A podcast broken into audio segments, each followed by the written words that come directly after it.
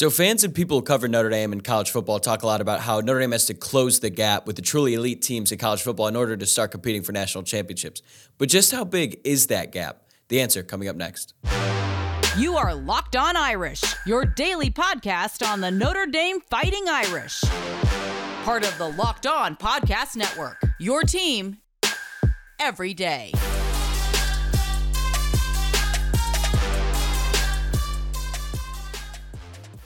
What's going on, and welcome to Locked On Irish. It is Monday, April 17th, and thank you for getting your week started here and making this your first listen of the day. The show is free and available on YouTube and wherever you get your podcast. So whether you're watching or listening, please take a moment to subscribe to the show if you haven't already. My name is Tyler Wojciak, and I am the host. I'm a Notre Dame alum and producer for college football talent at Fox Sports. And this episode is brought to you by FanDuel Sportsbook, the official sportsbook of Locked On. Make every moment more. Visit fanduel.com slash locked on today to get started. And in today's episode, I'm going to be joined by Jamie Uyeyama from Irish Sports Daily to discuss what it takes to win a national championship in the college football playoff era.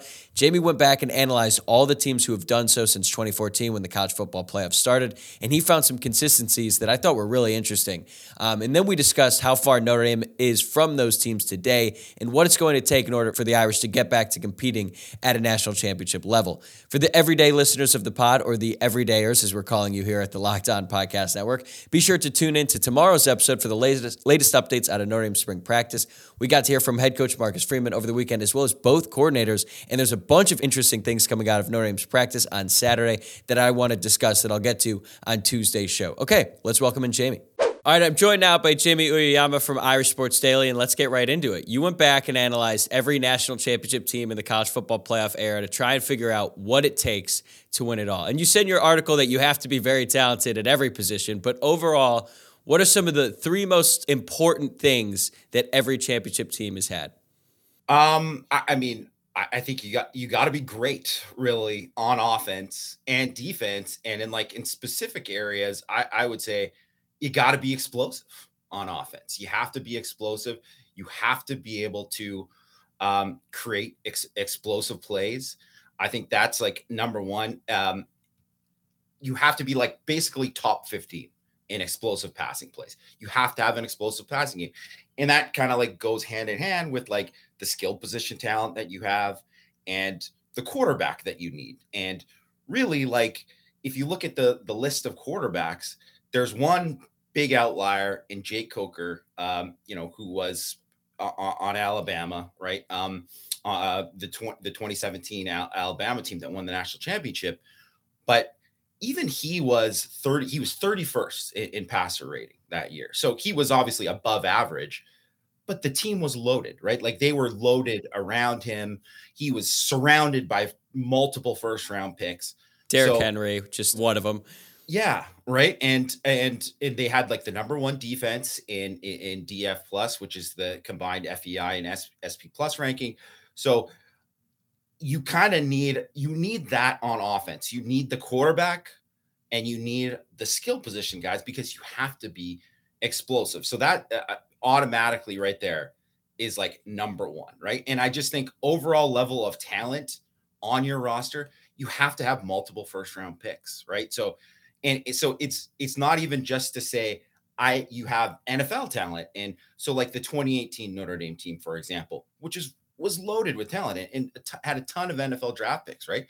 And, and, and if you go back and look at it, it was easily the most talented uh, team that Notre Dame has had in quite some time. And I'd say even if you look at compared to that 2012 team, which was which is you know very talented as well, there there was more depth of talent in that 2018 team overall. When you look at like say defensive line rotation, there were NFL guys who were backups, right? So, but when you look at that compared to everyone else. It's like, well, yeah, they had Claypool and they had uh, Boykin at receiver.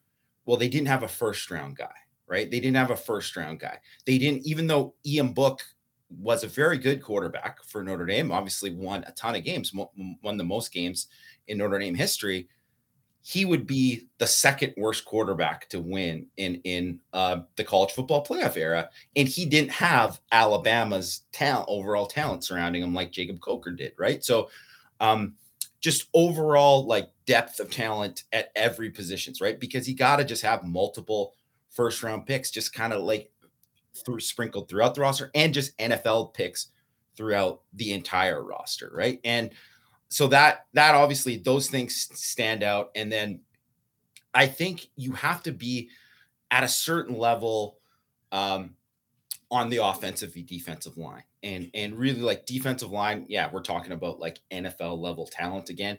That 2018 uh defensive line that was a championship caliber defensive line for for notre dame right? That's the reason that they probably were as good as they were really for that 2018 and 2019 seasons because they had so much talent right like eh, to fact the fact that they could lose like say Daelin Hayes and Julian Okwara and then it was like, oh, well, now Ade Ogundeji and Jamir Jones are going to play and they're going to be on third down. And it's like there wasn't a drop off because these guys were also good guys who played in the NFL, who play in the NFL, right? So um, you need that up front on, on the defensive line, but then you have to be like a Joe Moore award esque line, right? You need to be that kind of level. That's what it kind of takes to, to get to that level up front, too.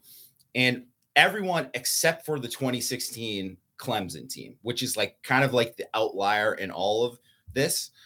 They were everyone was at, at the bare minimum a semifinalist for uh, the Joe Moore Award, and and most of them were finalists, right? And some of them actually won the award, right? So you need to be that good as a unit. So it's like when you start stacking it up, it's like, oh, well, you need this. It's like, you need you just really need it all right you, you need it all because it, it's it's one thing where i think notre dame fans have this thought or they've had this thought um, and i don't know if you you've seen it tyler but i've seen it for for many years now where notre dame fans uh, there's there's a faction of people that think nah, notre dame's a quarterback away if they could just get their trevor lawrence if they could just get and it's not to say that that wouldn't make a big difference and they wouldn't be better but what it probably does is get them to maybe the championship, but probably not win it because you got to beat Georgia, you got to beat Alabama, and they have all of that and more. Right. And just that statement alone is kind of absurd. Like Notre Dame is one Trevor Lawrence away. Like you're yeah. one generational quarterback away from being a national championship caliber team. There's a lot from that I want to get to, especially about the line of scrimmage. But you brought up the explosive passing game first. And I thought that was really interesting because – it to me it, it kind of reminds me of like modern baseball now where you have to be able to hit the home run in order to have any chance of winning, winning it all especially in the playoffs because you can't really string together a bunch of singles against playoff caliber pitchers. Like it's just too, it's too hard so you need to be able to make up for that and just hit them on the on a big play. So i think that goes into a bigger question about the quarterbacks because it's easy to say yeah you need to have a great quarterback to win at, at the college football playoff level. But looking beyond just explosive plays, what kind of output do you need from your quarterback to have a championship level offense? Well, um, essentially, you need a guy who is one of the top guys. Like he he has to be like uh, in, in terms of like passer rating or passing efficiency.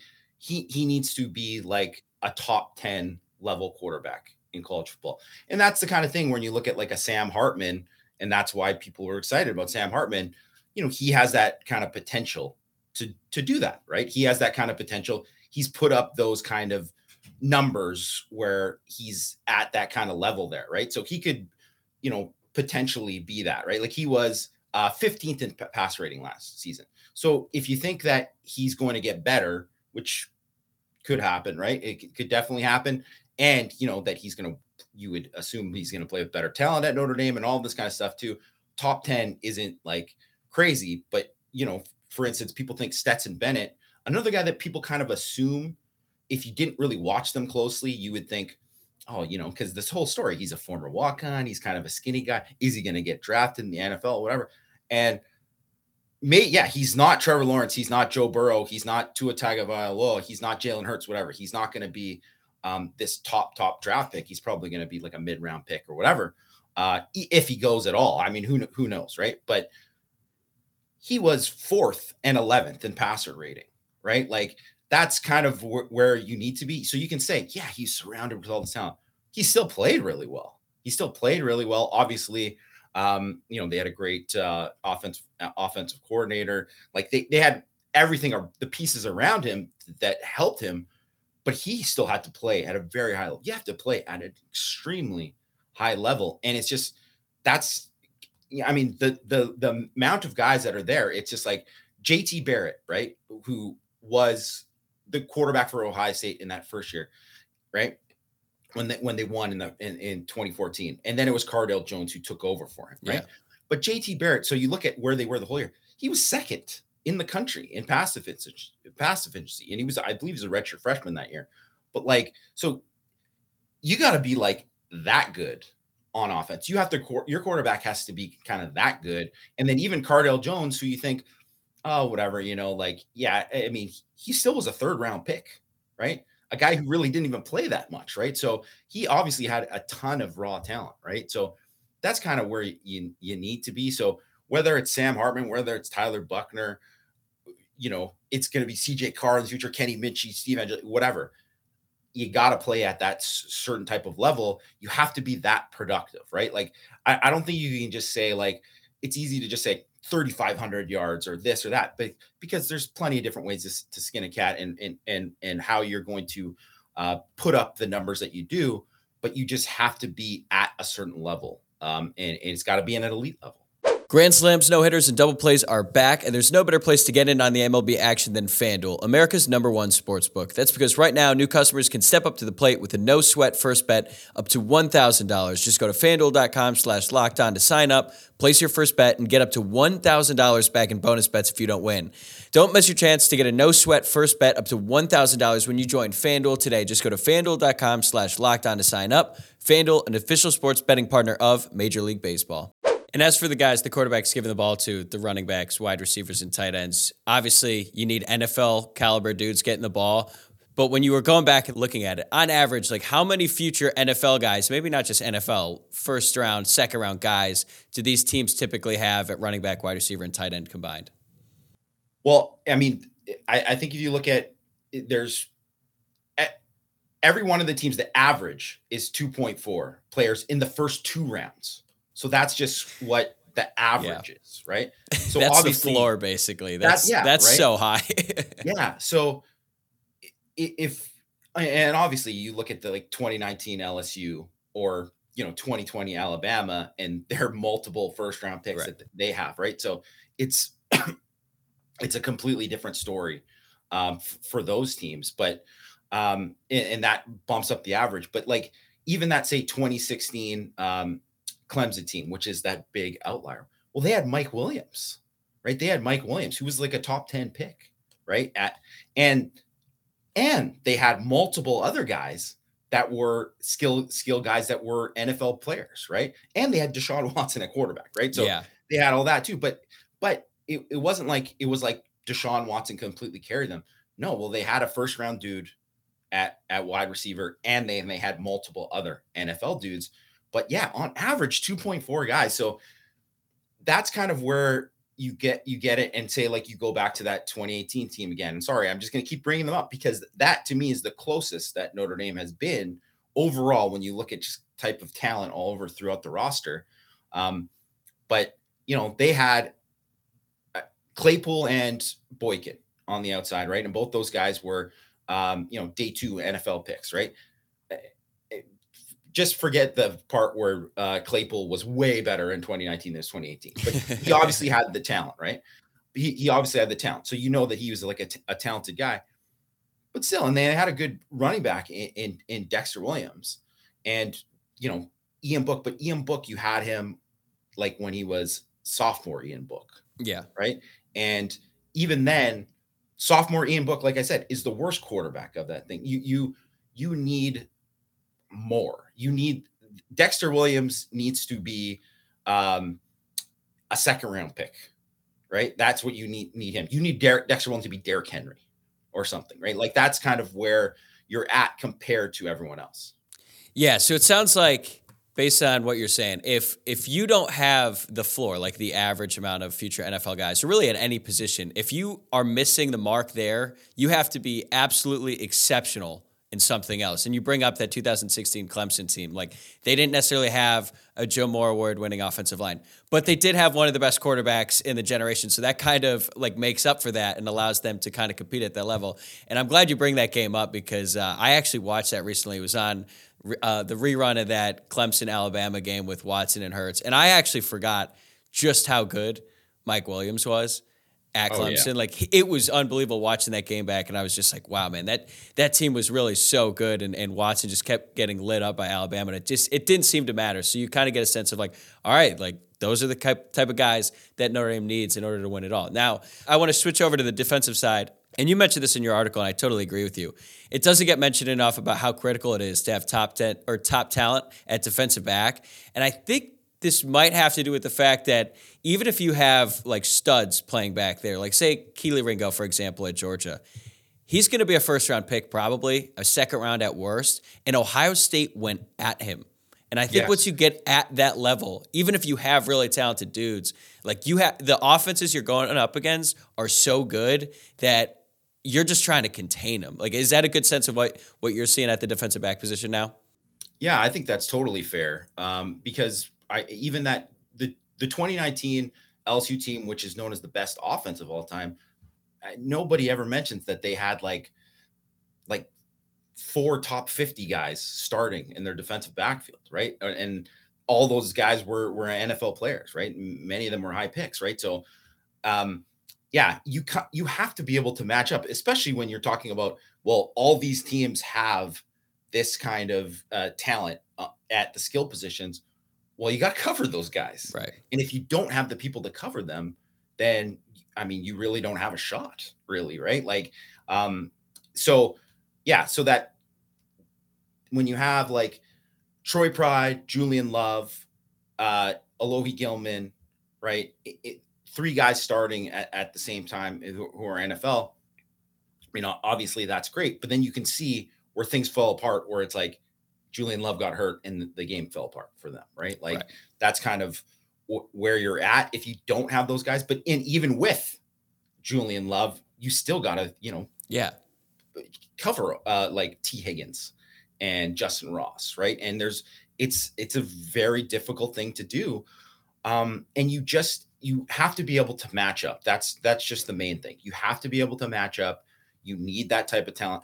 And I would say probably right now, and I, I know we'll probably get into it later, but right now, if you're looking at where the defense is for Notre Dame right now, that's where they're the closest right now. Is I think they have the defensive backfield where probably can match up with with a number of, of the top teams because they're going to have guys, especially if Cam Hart ends up kind of getting healthy and playing back to the kind of the level uh, that you that he played in 2021 and then you have Jaden Mickey, who I think is going to take that, and he has been taking a step from everything we've seen in the spring so far, too. And uh, on top of Benjamin Morrison and all that. And then all of a sudden you're you're saying, well, yeah, Notre Dame can can match up with a lot of these teams. Yeah, it seems like you basically have to have an elite quarterback just to give yourself a chance. And even then, it might not work out. Like I mentioned, Ringo, they were going after him. And that 2019 LSU team, they were going up against AJ Terrell, a future first round pick at corner for Clemson, and Ja'Marr Chase just cooked him all yeah. game, really. And I, I was watching that going, oh my God, like his draft stock might plummet after this, but it didn't. And he's actually had a pretty solid NFL career up to this point. So that's just kind of what you're dealing with at level. Now, you've already kind of mentioned on the Notre Dame side of things, like as cornerback being a position where Notre Dame is pretty close to being championship caliber, or if not already there. What other personnel groups at Notre Dame do you think are are pretty close or are already at that level uh, to be a championship contender? Well, I think you have to look at the offensive line, and everybody knows eh, who follows the team closely that they got to figure out the guard situation. They got they got to replace yeah. two guards, right? Um, but they've recruited at a level where, and, and, Joe Rudolph is a proven enough coach in terms of what he's done in developing s- some guys, especially some guys who weren't really like high level recruits into NFL talent. So I think they're going to be fine at guard there. And then when you look at, they got two guys Joe Alt is going to be probably a top 10 pick in, in, in, next year's draft. Yeah. And Blake Fisher, if he's not a first round pick next year, he might be the year after, right? Like if, if he decides to stay, like he's he's that kind of talent. So you're going to have that kind of te- level up front. And the way they've always kind of recruited up front is really they're they're up there in terms of Georgia and Alabama in terms of Definitely. number of blue chips, right? Fours, four and five stars maybe not the same number of five star types that that those guys have had, but in terms of guys that you know are four stars and above, they have their like the ratio is like you know like basically like 90% or uh, essentially what what they've what they've signed there and the offensive line. So there really is no reason why Notre Dame, especially this year, why they can't be like at the bare minimum a semifinalist for uh, the Joe Moore Award and probably should be a finalist, really, right? And so if you look at that, you say, I mean, that's what you need, right? That's what you need up front. But I think after that, that's when you look at where there's so many like unanswered questions about the roster in general. Like, I mean, Hartman, like we mentioned before, like, yes, he he's someone who I think would be close, right? If he's if he's the guy, if you know he's still acclimating to the system and all that, he's still got to win the job. Tyler Buchner's having a great spring, you know, could could win the job too, right? So whether one of those guys, eh, I think there is the potential for one of those guys to be like a top 10 quarterback in, in college football. I don't think that's like outlandish to say that. But in saying that, I, I think like say Audric Estime, I think has a chance to be uh, like a pretty decent high pick. Obviously, he's not going to be a first round pick. There's not too many first round backs these days, uh, but he, he has a chance to be a high pick. Tight end.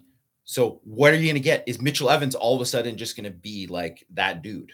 Right. Mm-hmm. I, I, don't think he's going to be Michael Mayer, but is he going to be like you know the next Notre Dame tight end to go in the second round and be like one of the top tight ends off the board? I think he's got that potential. We got to see it, right? We got to see it. Eli Raridon's, you know, I think has a sky high ceiling, but we got to see it, right? Receiver, I think everybody's excited about the potential of, of guys like Tobias Merriweather, right? But like, I mean, he's got one catch. So yeah. he, you know, you have to see, you know, what uh, you know, where he's at in the fall. And he might take a huge step this year, but still not be at that level where you need to. Or Lorenzo Styles might have this great bounce back year, but is he going to be at that level that you need to? Jayden Thomas, I think, is certainly he's going to play in the NFL. I'm, I'm positive Jayden Thomas is going to be an NFL type player, but is he this NFL type player because of like his versatility, because he can do so many things and be like this chess piece in terms of what he can do as a blocker as well as a receiver or that? Or is he going to be like, oh no, he's actually a dude who's going to be like maybe a wide receiver one? I mean, he has a lot to prove there, right? So, um, when you look at that, I think Notre Dame has uh, enough talent to the skill position where like, yeah, there could be something there. But I'd probably say it's probably more likely that they would be like 2024.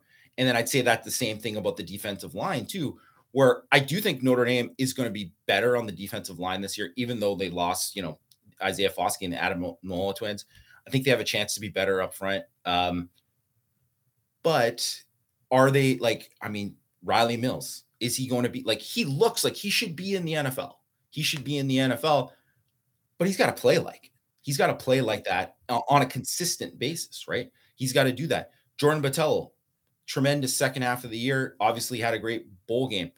If he's he's if he's got to play at that level the whole the entire year, right? He's got to play at that level the entire year.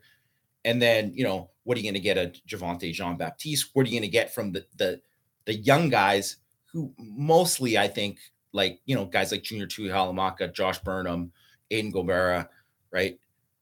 Even Jason Onye, who I think is obviously coming on and looks fantastic this spring, but they're probably like a year away from where like you're going to be like, oh, Notre Dame's defensive line is scary. So it's kind of more set up to be a 2024 thing. And I mean, the one main thing too that we haven't really talked about is linebacker. And that's probably where you can get away with like kind of having the least amount of talent. In saying that, almost every one of these teams had like a first round pick. at, at, at, you know, so they had like one guy. But yeah, all saying, you need you is have, one. Yeah, yeah, it's it's not that bad. All you need is one f- first yeah. round pick at linebacker. yeah, but I'm just saying you can have. uh um uh Sorry, the name escapes me right now. The the the the Clemson linebacker. Skalski. Uh, you can have a Skalski, right? Yeah. You can have a Skalski. You can have a Ben Boulware, right? You can have Te'von Coney. Te'von Coney, fantastic college football player, unbelievable. I, I, would say, you know, you could make an argument he was the best linebacker, it, as good as t- t- Manti Te'o or Jaylon Smith. You could, someone could make an argument that he was like, oh no, Coney was better than, than them in, in college, and I, I would say, I, I don't know if I'd agree, but it'd be close It'd be close. But obviously, he's not an NFL guy. But you can have that kind of guy who's just this great college football player there. But you also need the other guy. You need the Roquan Smith, right? You need Um, you you need like basically all of the guys that Georgia has had the last few years, right?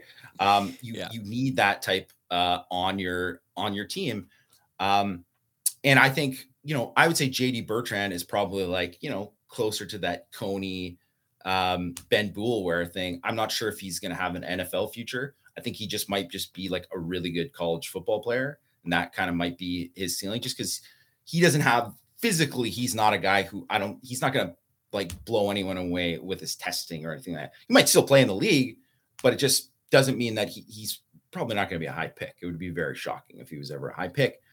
And then from there, it's like, well, is Jaylen Sneed going to be that dude or something like like one of these young guys going to be that dude? And and that's that's kind of where you're at. Like, I think you know he very well could be like a first or second round pick one day, but I mean, he's got to become starter first. There's there's a long process to go there.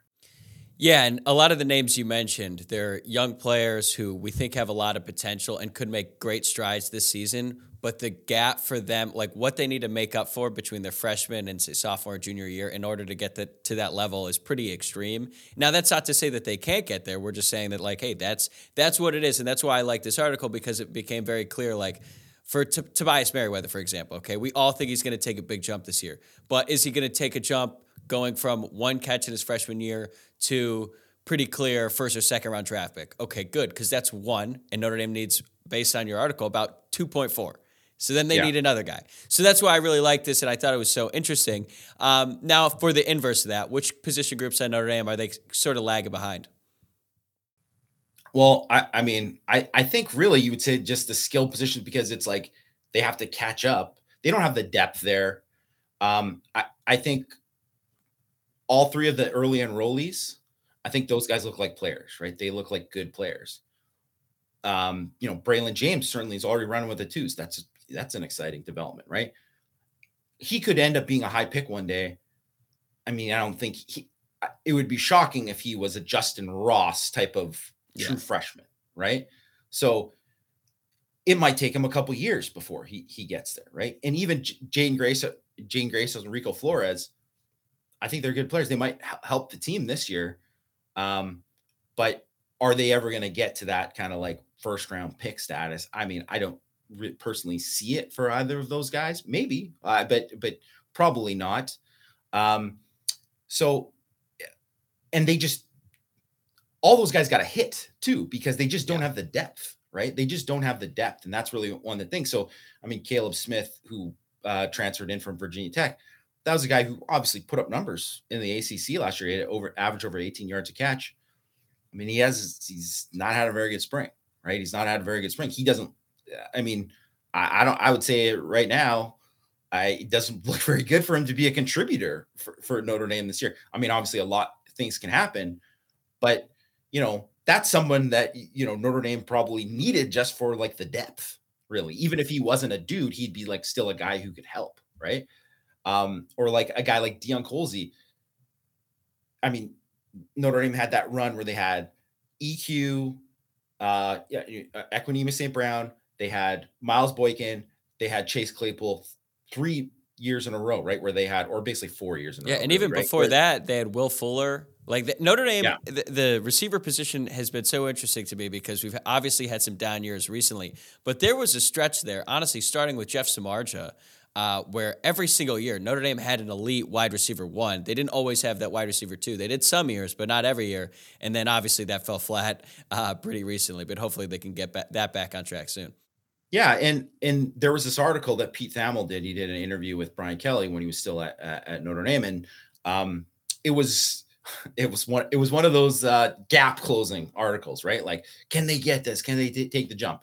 And obviously, like, I mean, he didn't do anything to really close the gap. He put Notre Dame in a better position than than he left uh, than when he arrived, but he didn't do what he said. He he said one of the big takeaways from the article, and I wonder if he regrets it now, but he said we need Will Fuller and Michael Floyd on the same team. And Notre Dame has never had that.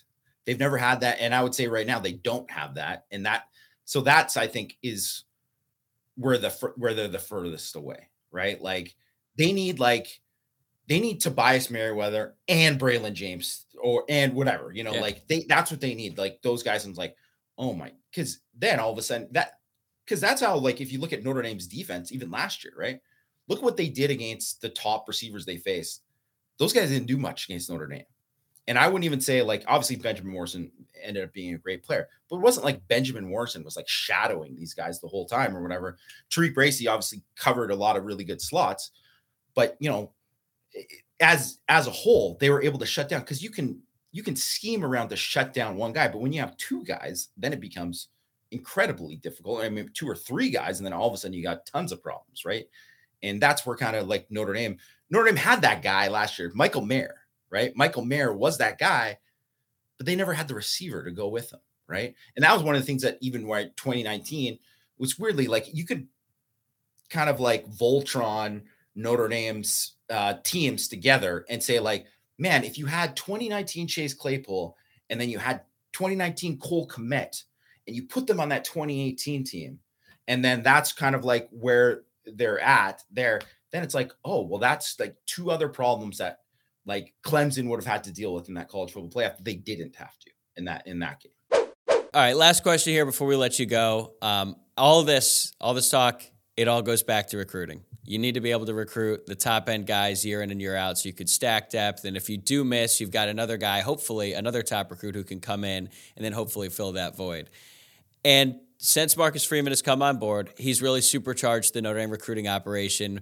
But if you look at the rankings, there's still pretty clearly a gap between Notre Dame and some of the top teams. Now, the blue chip ratio, it's something you mentioned already. It's a good way to quantify um, how close Notre Dame is getting to the top. The blue chip ratio is the amount of four and five star prospects you sign over a four year span, if I, I yeah, have that correct. Yeah. So, looking at it, uh, the blue chip ratio for Notre Dame, how close is their recruiting operation to getting to a national championship level so that they can actually stockpiling the amount of talent that they need?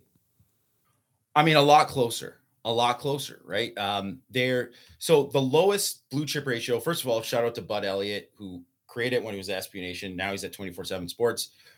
He's the guy who created this. And it's basically like, you know, you every recent year national championship is like 50% is like the cutoff, right? Where you, you have to win, win a national championship. So like half of your guys got to be four or five stars. But really, college football playoff era, 61% is the lowest, and that's that 2016 Clemson team, right? That's the lowest. Yeah, they're like do. the exception to the rule in all of this. But, and again, and they, they are, had Deshaun yeah. Watson and Mike Williams. Yeah. So. Yeah. Yeah. And, you know, three future first round picks on the defensive line. They were pretty loaded, right? Yeah. But uh, so Notre Dame right now is at 67.8%. So, I mean, that's better.